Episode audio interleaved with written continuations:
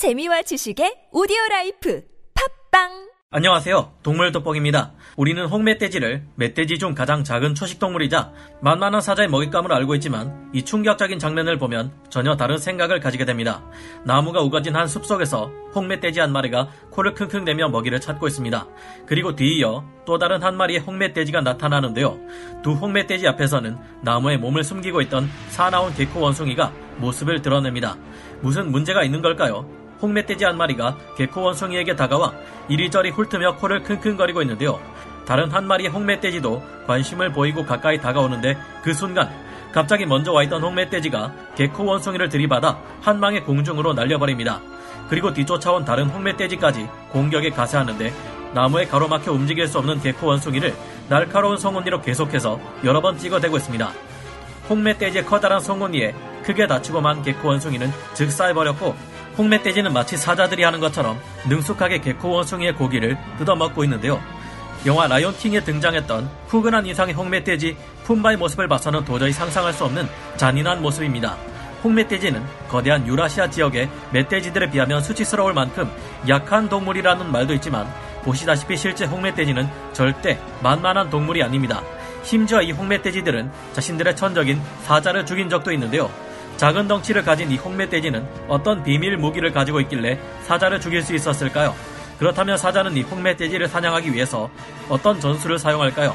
홍멧돼지와 사자, 둘 중 더 무서운 것은 누구일까요? 지금부터 알아보겠습니다. 전문가는 아니지만 해당 분야의 정보를 조사 정리했습니다. 본의 아니게 틀린 부분이 있을 수 있다는 점 양해해 주시면 감사하겠습니다. 앞서 말씀드린 홍멧돼지가 개코 원숭이를 잡아먹는 장면은 다소 충격적이지만 홍멧돼지는 얌전한 초식동물이 아니기에 그렇게 이상한 것은 아닙니다. 단지 평소에 먹는 벌레보다 좀 더 큰 고기를 먹을 기회가 생겼고 홍멧돼지는 이를 마다하지 않은 것뿐이죠. 하지만 이런 것보다 더욱 놀라운 점은 아프리카의 초원에서 벌어진 홍멧돼지와 사자의 추격전에서 볼 수 있습니다. 사자를 죽인 홍멧돼지의 무서운 무기. 드넓은 아프리카의 탁 트인 초원에서 한 마리의 홍멧돼지가 죽어라 도망가고 있습니다. 배고픈 사자는 쏜살같이 홍멧돼지를 쫓아가 바닥에 쓰러뜨렸는데요. 이거나 이거나! 그런데 홍멧돼지는 신경질이 난다는 듯 사자의 공격을 단숨에 뿌리치고 아무렇지 않게 일어났습니다. 그리고는 자신보다 훨씬 큰 사자에게 대놓고 돌격하고 있는데요. 사자는 홍멧돼지보다 큰 체구를 이용해 위에서 홍멧돼지를 잡아 누르며 공격하고 홍멧돼지는 다시 한번 쓰러집니다. 그런데 하나도 안 아프다는 듯 또 오뚜기처럼 발딱 일어나는 홍멧돼지. 그리고는 사자에게 다가가 날카로운 아래 송곳니를 쳐들어 올리며 공격하기 시작하는데요. 어, 뭔가 이상합니다.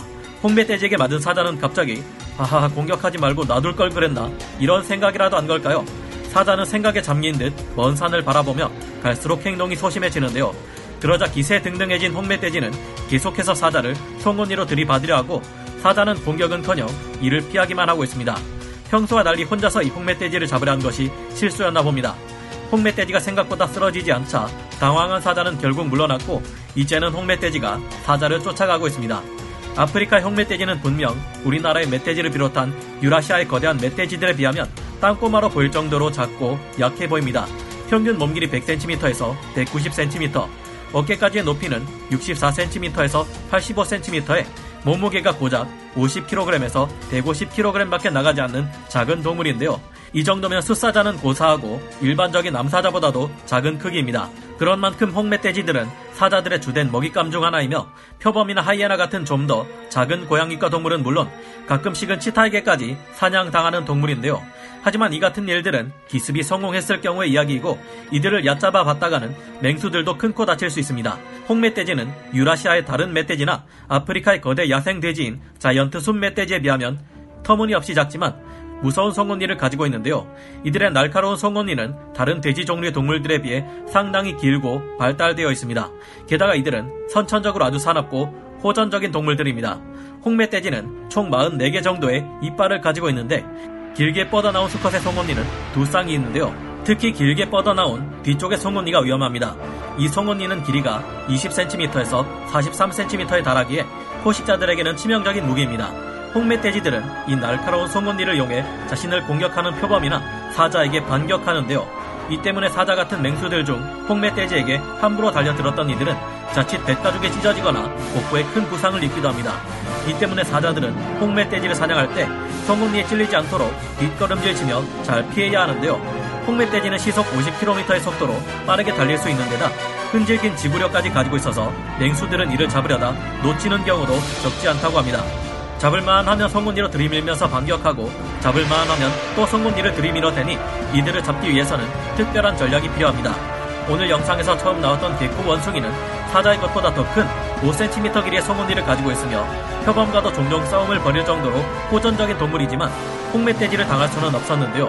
홍멧돼지는 성군이를 들이밀며 싸우는 만큼 어깨와 목 주변의 피부도 두껍고 정면에서는 빈틈을 노리기가 어렵습니다.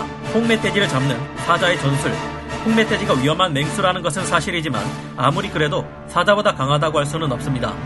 사자는 아프리카의 지상에서 가장 크고 강한 포식자들이며 드문 일이긴 하지만 커다란 물소나 누, 심지어 하마나 코뿔소의 코끼리마저 사냥한 적이 있는 무시무시한 동물들인데요. 사자들은 홍멧돼지를 사냥하는 자신들만의 기술과 요령을 가지고 있습니다. 사자들은 홍멧돼지를 사냥할 때 머리 뒤에 척추 부분을 물어버리는데요. 이렇게 하면 멧돼지 쪽에서 성곤니를 이용한 어퍼컷 공격을 할 수가 없고 시간이 지날수록 숨이 막히고 힘이 빠져 결국 쓰러지게 됩니다. 홍멧돼지의 목덜미를 물고 있던 사자들은 우월한 힘을 바탕으로 홍멧돼지를 뒤집고 목을 물어서 숨통을 끊어 놓습니다. 하지만 사자의 사냥에 있어서 진정한 힘은 무리 사냥에서 나오죠. 한 마리가 홍멧돼지를 습격해 한 곳으로 몰아가면 그쪽 방향에서 숨어있던 또 다른 사자가 갑자기 튀어나와 홍멧돼지의 목덜미를 물게 됩니다. 목을 물린 홍멧돼지는 괴성을 질러대며 살기 위해 미친 듯이 발버둥 쳐 보지만 이 상태에서는 이미 반격을 할 수가 없습니다. 이때 힘 좋은 숫사자가 있다면 홍멧돼지를 더욱 쉽게 잡을 수 있는데요.